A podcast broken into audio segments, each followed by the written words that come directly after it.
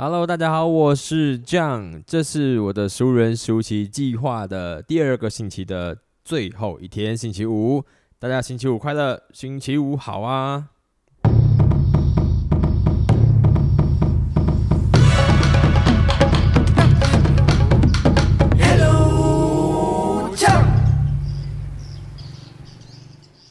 ！Hello，大家好，我是酱，欢迎大家回到我的频道。Hello，酱，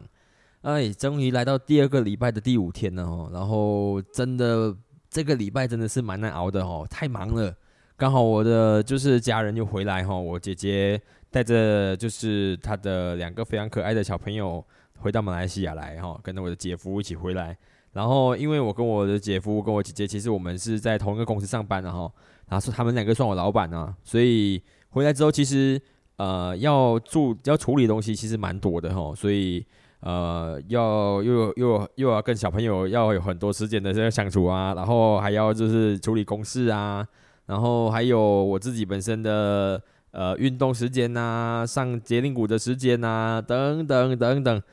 这个星期真的是忙爆炸哦，几乎几乎是爆炸。我们不讲不不讲其他天哦，我们讲今天就好了。现在这个时间呢是已经是晚上九点半哦，呃，虽然说昨天的录音时间更加晚哦，这两天真的是忙爆炸哦，但是今天其实整个行程更加满档哦，因为像我今天早上来办公室之后，先呃处理了我早上的时候八点的时候参加了一场 Clubhouse 的这个讨论，我现在还有在 join Clubhouse，然后不知道到底还有多少人知道这个这个呃 APP，呃。两年前他风靡一时的时候，我们就开始 join 嘛哦，那时候需需要那个邀请卡你才可以进的哈，要有邀请码才可以进。然后那时候我后来我就进了之后，呃，就在里面混了这两年呢，我也 join 了一个 club，那个 club 叫做早安马来西亚哦。呃，club 的人数蛮多的，只是现在其实就正常维持，大概哦每一天大概早上有三十个人左右听，然后每个星期一到星期六呢的早上八点到九点呢，我们都会啊有轮流分别有不同的 moderator，然后去设定一些主题，让大家去讨论，让那个礼拜的这个负责的呃 moderator 群子呃的人们呢去讨论哦，啊像今天我们就在讨在讨论一个关于双情节的这个内容了啊，然后每个早上八点到九点。所以我每个星期五早上其实都要做这这件事情的哈，有些时候会会轮到我自己本身来去呃主持的时候，我就要先去设设定那些主题，然后带领我的这个 moderator 群呢去做一些分享哈，在讨论，然后再看看有没有其他人想要对这个主题来去做一些发表这样子。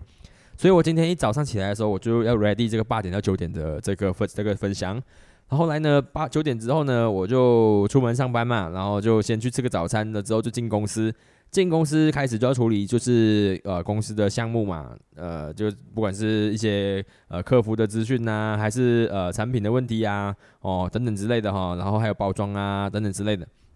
然后处理完这个东西之后呢，我就跟我的就是我的老板们哈，就作为一些小小讨论哈，讨论一些公司未来的发展啊，接下来应该要朝向哪一个部部分去去努力啊。然后开完会之后呢，其实是开会谈了一半了哈。因为我今天呢下午三点其实还要在呃做一场就是跟公司有关系的直播，所以我在直播之前，你直播之前肯定要去对你你今天要直播的产品先下做一些功课的，所以我大概又花了一些时间针对今天想要播的产品呢去做了一些功课，然后设定设定一些优惠啊，然后啊想一些就是等一下你可以分享的事情，准备一些道具道具哦等等之类的，然后三点就开播。开完播之后呢，你就要持续讲话一个小时哦。直播就是这样，你没有办法停下来的，持续一直讲，一直讲，一直讲哦。讲产品，讲自己的公司，讲呃那些服务内容，然后讲优惠配套，再来讲，再重新回去讲一次，再来做一些示范，做一些 demo，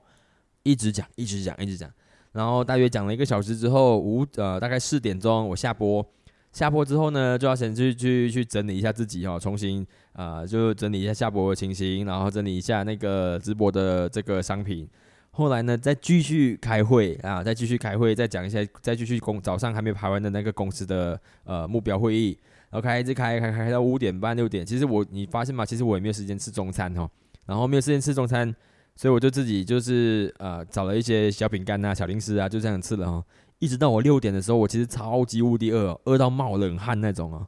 然后，呃，我的小侄儿们呢，我的外甥了哈，我的外甥他们呢，就又想要去就是附近的庙庙庙里面去拜拜哦。啊，他是这么可爱哦，然后你很难 很难拒绝他们的请求啊，所以就赶快就带他们去去呃哥附近的那个祭奠庙哈拜拜。那拜拜完之后呢，就赶快去吃晚餐哦。吃完吃完晚餐，七点钟大概七点钟吃完晚餐吧，然后八点再把他们送回家之后呢，然后就回来这边再重新看一下公司的这个啊工作内容，然后再准备一下今天的那个录制的这个内容。所以其实老实说，真的很抱歉哦，所有的听众朋友们，呃，我有很多东西想要分享，很多东西想要讨论，然后但是其实我发现我其实自己根本就没有那么宽裕的时间可以去做这些事情。但是我又很想要做真，呃，很想要就是坚持的持续这样的一些呃内容的输出，那我要怎么办呢？当然，一个最好的方式，当然就是呃，真的做好你的每天的时间表。然后，所以我最最近呢，其实呃，那个我的太太啊，就有让我做那个性别性格测试嘛，哈，哦，讲什么什么 M D 什么的，哈，忘记了哈。然后里面我记得有一个问题，就是说，呃。他就问我说：“你是不是认为时间表是一个很好的辅助你的那个很好辅助你工作的工具？但是其实你没有你没有真正的实施你的时辰时辰表这样的一个问题哦。”后来我毫不犹豫的就回答了是哦，因为我真的会认为说有时间表的人生会变得。呃，很比较顺遂一点哈，也比较规律，然后你也可以不需要去思考你下一个环节要做什么，因为你已经提提早的，就是呃帮自己的下一步准备好了。所以时程表是个好东西啊，但是呃真的要去操作呢，去设计设计呢，去设定呢，然后再去执行它，然后这样这个还是有一些困难哈。啊，我也不知道为什么会困难哦，感觉上就是一种借口，但是目前看起来好像是啊有点难做，只不过呢。老实讲，以这样子的我这样子的高高负担的这个这个生活呢，没有办法在没有在执行这件事情的话，没有去真正详细去做日程表的话，有很可能会把每一天都过得一塌糊涂哦。因为你所有事情都堆叠在一起，然后没有先后次次序，然后也没有轻重缓急哦。你就是想到就做，想要就做，想要就做，就会把自己搞砸掉哈。因为你没有太多的时间啊，去仔细思考每一件事情的细节。所以这个是我接下来应该要努力的功课啊，呃，我所以我在今今天结束之后，其实我有一个决定哦，就是我的十五人十五期呢，其实还会继续 going 的，但是呢，下个星期呢，我就不会录制五呃完整的五集了哈，所以我只会挑星期一、星期三跟星期五来录制，然后呢，所以会把最后的两集呢再拉到呃在下个礼拜去做，所以这个十五人十五期的计划不会是三个星期结束哦。不会是三个星期结束，真的，大家很抱歉大家，我不能够 把自己搞成这样子哈。呃，虽然是很想要赶快把这个十五人十五期这这个东西做完之后，开始设定一些其他的方案，但是真的我也不能够一直就是把不呃就是没有准备好的内容就带到你们的耳朵里面哈，因为也算是一种浪费时间嘛哈。OK，呃，所以这是我接下来的计划，然后可是我今天也也是有些进展的，就是我发现呃我的我已经开始。整理好我的那个道具哈，就是可以来做一些访谈的。所以接下来我可能会开始约一些人来简单做一些访谈。而且昨天做的那个 live 的 podcast，我个人觉得其实也蛮不错的哈。其实我之前就有试过，但是昨天再试一次，我发现我更加能够熟悉的操作那个流程。所以接下来可能我在呃灯光啊，或者是设置器材啊，或者是访呃采访的访纲等等上面多下一些苦心哈。我相信，嗯，我接下来在做的这种访谈的类型的，其实会做的。呃，应该还是算可以算是有模有样的了哈，所以就请大家就是敬请期待吧。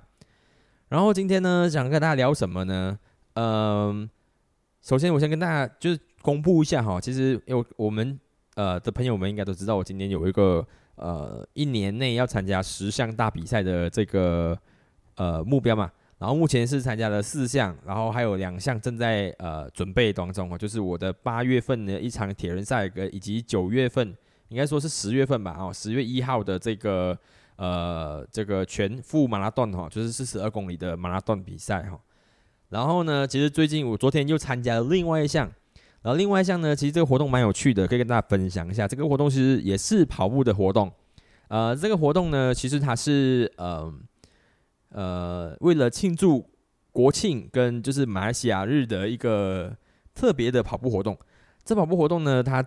它预计呢是这样子进行的哈，就是它不预计它的计划是这样进行的，就是呃，我们报我们是以小组为单位报名的，然后是我的好朋友就是 Roddy Bang，然后约我的哈。他们的概念就是呃，有一个人会发起就是自己的一个团队，然后团队里面就会找很多人哦，看他们可以找多少人。我其实我不知道他们上线多少人，但是他们就会找一群人来做跑步，然后每个人呢都会负担不同的呃里程数啊，你可能要跑二十五公里，有些人要跑一百五十公里，有些人负责跑五百五十公里。然后呢，是预计在一个月之内，哈，在八月十五日开始，一直到九月十六日，哈，这个国庆的呃三十一日到九十呃九一六的这个期间呢，我们整队人要一起合计贡献七千两百公里的跑步的里程。哦，这个我觉得是蛮有趣的活动啊，就是他发起一个活动，是呃让一些发起人串联身边的人一起来跑步，然后让每个人都可以。贡献一些里程数来来完成这项七千两百公里的目标，但这七千两百的公里的目标只属于我们自己这一组哦，啊，不是讲说所有每个组别都都呃加起来哦，而是我们自己这组哦，所以像我自己本身，我报的是一百五十公里的这个组别，所以我就是预计在三十天之内呢，我要累积跑到一百五十公里。如果我相除下来哈，三十以三十天来看的话，就表示说我其实每一天呢，其实至少要跑五公里。五公里其实多吗？我不知道，有呃没有跑步的人，没有跑步的朋友们哦，你们是怎么样看待五公里的？其实五公里说多吗？其实 actually 其实呃根本不多哈，就是一般人哈可应该呃可以复合的这个时间哦。如果你今天你跑步哦，你用你用呃，就是以十的配速在跑的话，可能你 maybe 你就五十分钟，你一小时内就可以跑完的这个长度。然后我我自己本身的话，呃，最好的五公里的时间呢，大概是呃二十七分钟左右啊，这是比较好的时间呐。但是我一般上其实比较平均 balance 的话，大概是三十一、三十二、三十三分钟这样的这个这个时间差，就看我当天的状态如何了哈。所以说，但是它唯一的一个难处是什么呢？就是因为我是报一百五十公里嘛。所以我三十天内呢，每一天都要维持跑五公里。哦难的不是跑五公里，难的是你要每一天都维持跑五公里。哦，几乎是要风雨无阻哦。因为如果你一少跑的话，你哪一天一 miss 掉一个五公里的话，那你相相比那相想相同就是你隔一天就要再继续加长加一个五公里，所以那你隔一天就跑十公里。如果你连续两天没有的话，那你就隔一天就要跑十五公里哦。啊，类似这样子的概念哈。所以。我自己的还没有设定真正的那个战略计划，但是我个人呃想象中一个一个就是一个呃方向，就是我可能 maybe 我前半个月我要多跑一些十公里，哦，多跑一些十公里加五公里这样子的这个长度，然后呢来就是让我的后面可以有一些时间比较充裕的时间休息，或者是如果我后面都可以维持好很好我的计划完成我的三呃一百五十公里的话，我还有剩下的时间呢，我就可以跟着其他人一起继续跑，好这样的一个概念哦，所以我会先把东西先。尝试先在前面先做做一大半，然后后面再来慢慢享受它。哦，这是我的目前的设定的策略啦。但是因为呃真正开始的这个活动呢是在八月十五到九月十六的时候才开始，所以我知道目前还不急，目前还不急啊。然后我相信就是我也希望了哈，有这样的一个活动哦，可以让我好好的就是可以培养一个真正跑步的习惯。因为我现在最近觉得说，我跑步越来越有一种姿势问姿势错误的问题了哈。因为你越想调整的时候，你发现你越跑越不自然哦。不知道大家会不会有这种这种呃经历过哈？就是原本你做某件事情，其实你的顺序也好好的，可是后来为了你你希望去提升整体的这个效果、效能哦、效率哦，所以你就参考了一些呃网络上啊，或者是一些专家哈给你的一些建议哦，让你去稍稍调整你的姿势。甚至是可能坐席呀、啊鞋子啊、袜子啊、配备道具啊，哈，都是让你可以叫希望你可以这样子去调整的。但就因为你的调整哦，你在开始去做这样调整的时候，你发现说，哎，整体的效能更加变得不好了哦。可能你的脚腿部发力变得不好了，然后你你维持你改善一个动作的时候，发现你的膝盖开始有点有轻轻微的痛了哈，因为你把重心放在不同的地方嘛。想必来想必来说，就是一定会有其他的地方是会有出现不同的感受的。所以我最近在跑的时候，我就发现说，我觉得觉得我的脚好像呃脚掌前脚掌没有办法很好的完全的落地哦，感觉我一直会有一种外八的感觉哦，我不知道为什么了哈，所以我就是最近一直在做这个调整啊，也是希望在调整这个阶段中可以好好的把这东西调整清楚之后，然后再呃开始增加我的跑速哦，啊。但是因为我都跟大家讲过了，就是这一这一段时间呢，我我其实花了很多时间在做 podcast 之后呢，呃，podcast 做成了，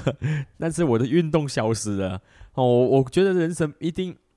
虽然说有些时候人家讲说，你为了要让这个热气球升空啊，你一定要把你的热气球里面的沙袋往外丢啊，你要舍得你才可以升空啊。但是我觉得有些事情可以共存啊，比方说啊，持续运动跟持续做 podcast 这件事情。所以呃，目前我想到的第一个解决方式呢，就是把我的 podcast 呢，呃，在第三个星期的时候开始移成就是单数天，就一三五的时候才呃就是上传。或者是一个星期，我接下来只做一天或呃，就只做两两期，两个两个期的上传哦，希望减轻我的本本人的这个 podcast 上面要做功课的这个时间点哦。OK，因为讲老实讲说，我发现我没有在运动的时候啊，我就完全丧失了就是输入一些 information 的这个机会的，因为我是透过运动的时间来收听这些 podcast 节目啊，来收听这些有有意思的，无论是呃，政治啊，经济啊，科技啊，呃呃，或者是国际社会啊等等之类的这些呃节目的内容的，我是透过这些时间来去做收呃呃输入内容的。如果我没有运动的话，就表示说其实我的人是空的。哦，除了身体没有被锻炼到之外呢，我的大脑也没有任何的 input，好恐怖啊！我个人觉得很恐怖哦，所以我现在就是必须要透过呃运动的时间呢，那个一个小时才可以让我至少听一集呃别人的讨论，那我可以对这个社会开始有一些其他的。呃，这个发现哦，不然的话，你单单只是在办公室里面，你可以发现什么哦？可以发现东西很少很少哦。然后讲回就是我参加这个七千两百公里的累积的这个呃活动哦，后来发现说，其实为什么会有些人要想要办这样子的活动哦？他将当然主旨就是一定是希望说更多人投入进去参与跑步的活动啊，因为你七千两百公里，老实讲说，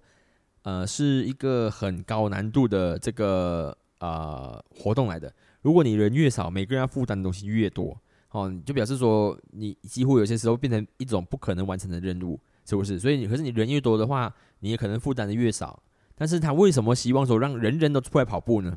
其实我我后来发现一件很很有趣的事情哦，是我前阵子念一本书哦，就是二零二零四一哦，AI 二零二零四一哦，是呃一个作者叫李开复哦，李开复的这个作者的一本书。然后里面写的就是他在预测，就是二零四一年的时候，当将将来的这个社会到底有多少的工作会被呃 AI 给取代掉。当然，他呃这个这本书预测的东西跟目前今年发生的这个 ChatGPT 的问世哦，有稍稍的出入哦。为什么呢？为什么这么说呢？呃。简单的跟大家解释一下哦，这本书在预测未来的世界的时候，AI 会淘汰掉非常多的基础工作哦，就是呃一些可能我们觉得说不需要，它不已经不需要人控操控的工作，都会被淘汰掉。但是一些专业的哦，更加很专业的这些职位呢，都还是会留着的。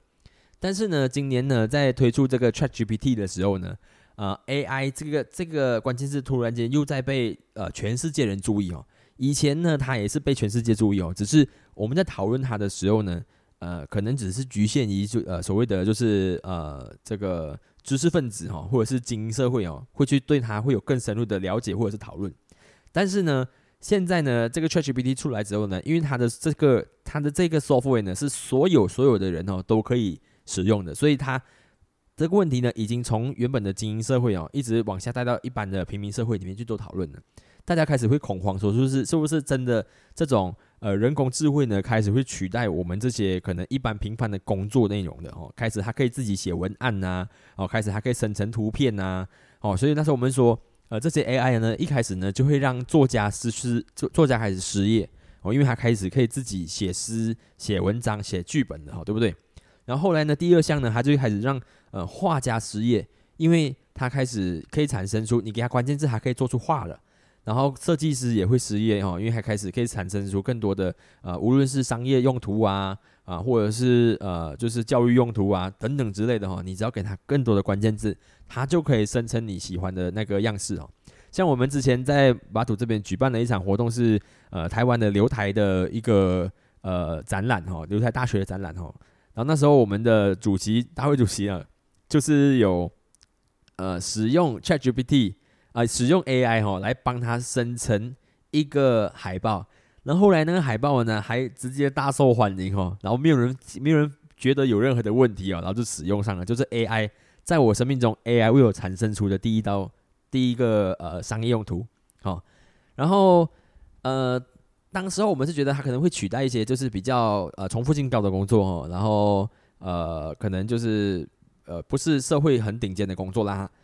但是呢，现在开始发现说 AI 它可能会取代的东西可能 maybe 更加专业一些哦，比方说会计师哦，然后可能是律律师啊，哦等等之类，甚至程程序写程序员都可能可以会被 AI 给取代掉哦，所以开始有很多专业人士开始也觉得恐慌啊，就是原来这个人工智慧它不止威胁到就是蓝领或者是一般呃的工作族群哦，它甚至可能会威胁到就是专业人士的工作哦。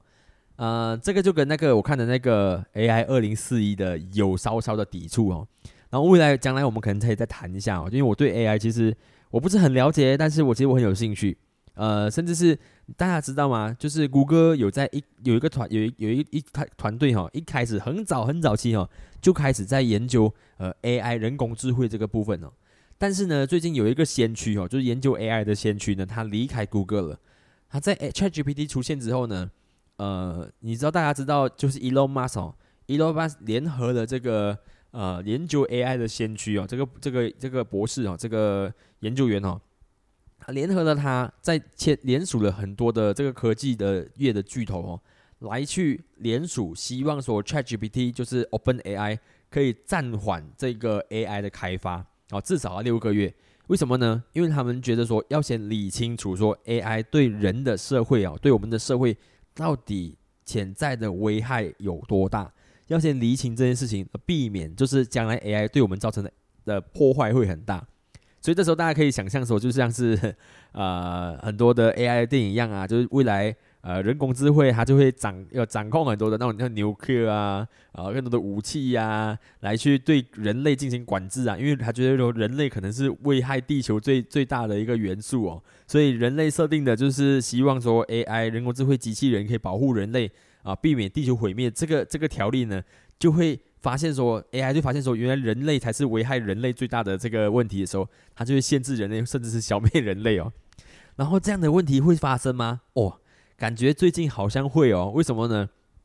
我也不是在讲这边危言耸听哦，但是呃，这一位呃在研究 AI 的选区呢，他就呃最近呢他离开了谷歌，他也没有加入 OpenAI，也没有加入 Elon Musk 的阵营，而是呢他希望接下来可以致力在推广，在推广说为什么呃啊他为觉得为什么说 AI 其实对人类其实会有危害哦，一直想要做更多这样这方面的教育哦，来跟大家提倡说其实 AI 不能够。过于早的，就是继续再往下开发哦，因为它其实真的是有威胁的哈。但是，呃，这已经超出我们的认知范围了啊，我所以我也没有办法再多说什么。然后，只是接下来可能我们可以，呃，在有机会我做做多多做多一些这个资料之后，再跟大家做分享了哈。只是再讲回那本书哦，就是 AI 二零四一的这本书哦，就是很有趣。呃，它里面在讲说，它未来也会希望说，人人人人人哦都可以多做运动。哦，但是这个为什么会希望说人人可以多多多做运动呢？是因为未来呢，他发现呢，AI 跟保险业会牵扯上关系哦，所以就是呃，保险呢，保险唯一的这个它的作用呢，就是要确保我们人在呃生病或者是未到危害的时候，然后我们要入院呐、就医呀、看医生等等之类的哈，可以有就是经济的保障，OK 对不对？所以呢，我们就是会开始买保险嘛。然后买保险呢，它的操作模式呢，就是当然希望我们可以健健康康咯。啊，因为只要凡但凡我们有任何的风吹草动哦，有伤风隔膜呃这个咳嗽，然后感冒啊入院啊，这些都是保险公司必须要就是给付我们的那个医药费嘛，对不对？然后呢，这个呃保险公司呢，当然会尽其所能的，就是希望人类的确保他们可以健康平安，然后他就套用了就是 AI 的模式。让我们呢都可以依照 AI 给我们的建议去做过生活。打个比方说，就是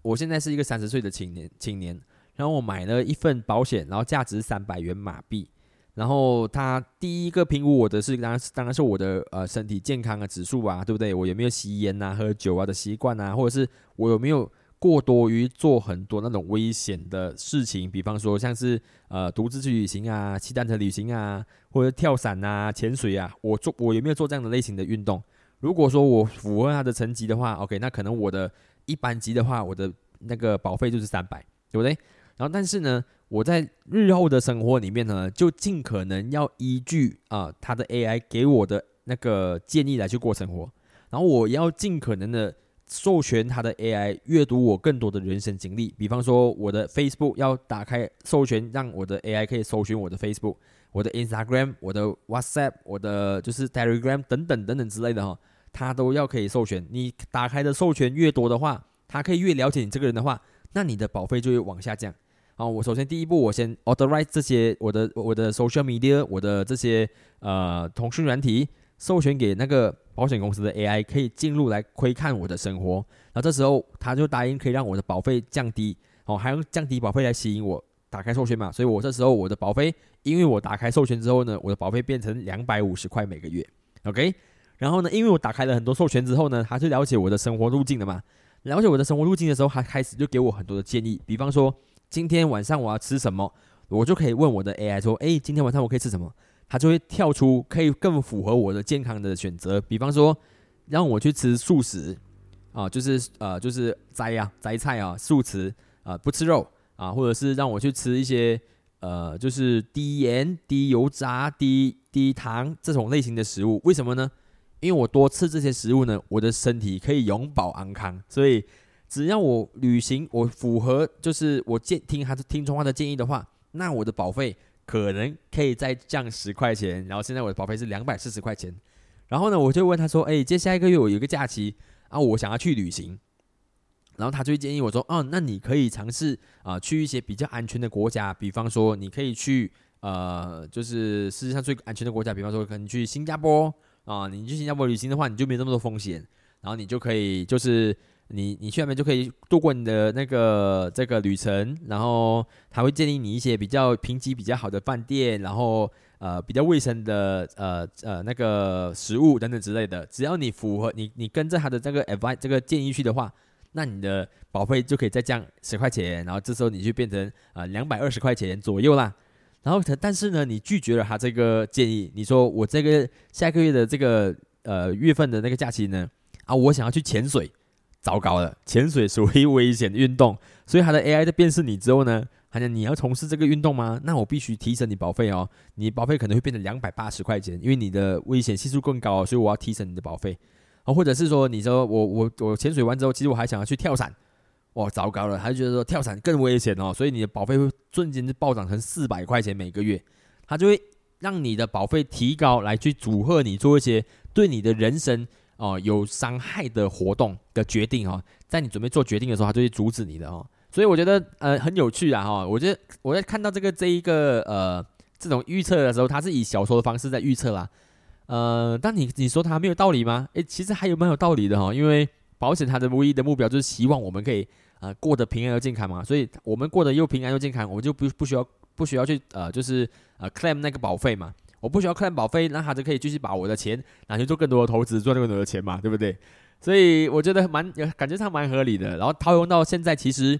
呃，有些我们现在社会里面的有些 app 哦，它确实也是这样哦。就是你只要持续运动的话，你在你的那那个运动的 App 里面呢，它就会给你一些 reward 啊，可能是一些积分或者是一些呃虚拟币。然后呢，你就可以在那个虚拟，你可以用它虚拟币呢，在它的那个 App 里面的商城买东西。哦，为他他。是希望什么？他就是希望你持续运动嘛啊！你要运，你持续可以运动的话，你越健康，然后我就给你呃，我就给你一些一些 reward，然后你就可以买东西哦，这样子。所以他用很多诱因去呃促使你们可以，就是大家可以去呃让自己的身体过得更健康。所以我觉得蛮有呃，我觉得是蛮有意思的哈。如果有有有对这个东西有想要更加多研究的话，推荐大家可以去看这个这本书啦，李开复老师的这个呃 AI 二零四一哦。里面还有很多其他的其他的项目啦，其他的预测。但是，当然我跟大家讲了，现在世界真的是太瞬息万变了哦。以前我我那时候在在做过 MCO 的时候，我就觉得说，哇，MCO 真的是一种天翻地覆，世界有一种天翻地覆的这个感觉哦。你在 MCU 之前的这些商业模式啊，在 MCU 当下完全不不不能够用了，用不上了，因为所有人通通守在家里，整个经济模式倒转了一下了，全部都要转上线上，或者是用呃更加 private 的方式再去再去消费，哦。但是呢，呃，疫情开放之后，诶，还感觉像又回来了，所以这个最近的这个社会呢，它的那个变化太瞬息万变了哦，所以那时候觉得说可能 AI 会呃有助于人的生活发展哦。然后到后来发现说，AI 可能 maybe 会呃危害到一些呃低端低端操作的这个人员的工作内容。然后后来又再发现说，原来可能没被高阶的人也会受影响哦。所以太多的变化在进行了，所以我也讲说不准。但是你如果当这是一个呃有趣的小说内容在看的话，其实呃还是蛮推荐大家去看的哈。然后就是把它当成小说看，科幻小说在看，因为它也是自己这样子自居啊哈。希望大家把它当成科幻小说在看哦。所以。呃，这是我今天想要跟大家分享的内容啦哈，就是偷偷 悄悄的就从那个运动一直聊到 AI 哦，这就是呃哈喽这样的这个内容啦，就是希望说大家可以可以可以慢慢的掌握得到我的那个谈话的内容。但是其实我觉得我我觉得呃我更喜欢的环节是就是就是你们在听到我的这个呃节目之后呢，你可以给我一些 feedback，那我下一集的开头下一集的那个中断时间可能就会基于你的 feedback，我们再继续做这样的讨论。那那这样的事情就可以就可以越讨论越久，越讨论越深入，然后越多越多的东西会面向会跑出来，然后甚至是跑出一些其其他很有趣的面向，然后我们可以再深入再了解，然后再做一集，甚至是可以找一些更加专业的人来来讲关于这件事。比方说，呃，接下来的这个呃 Web Three 啊，这是这个事到底是什么样一个状态？是你们大家了解吗？或者是 Cryptocurrency 大家了解吗？啊，什什么叫做去中心化等等之类的哈？其实我觉得这些。单词 maybe 我可能讲解释不清楚，但是我我是不是可能可以邀请一些解释的清楚人来跟大家讲呢？哦，大家拭目以待。我觉得这是我接下来还要这样更加更加倾向想要做的。不过呢，我希望可以有更多更多的对话，不只是我可能跟我的嘉宾哦，也可能是跟所有的听众。OK，好，那今天呢也是大概三十三十分钟左右的这个内容啦，然后希望大家会喜欢今天的这样的内容。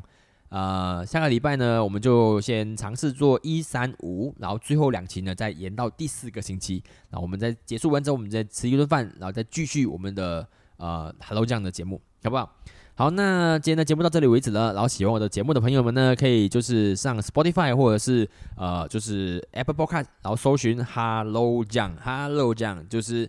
J I A N G 酱，然后就可以找到我的节目了。然后甚至是可以在 Spotify 上面找到很多呃很有趣的这种 Podcast 节目，非常每个其实节目都有很多知识点啊。如果你大家呃没有什么阅读的机会，没有什么跟呃有私房有想想法的人交流的机会的话，那其实 Podcast 是你一个很好的选择哈。然后让自己哈在没有办法看书的情况下呢，多多听一下别人的眼界哦，透过别人的嘴巴听到别人的眼界，这对大家都有帮助，而我也一直受用其中啊。OK，好，那我今天到这节目，今天节目到这里为止了，然后谢谢大家收听，那我们下一期再见了，拜拜。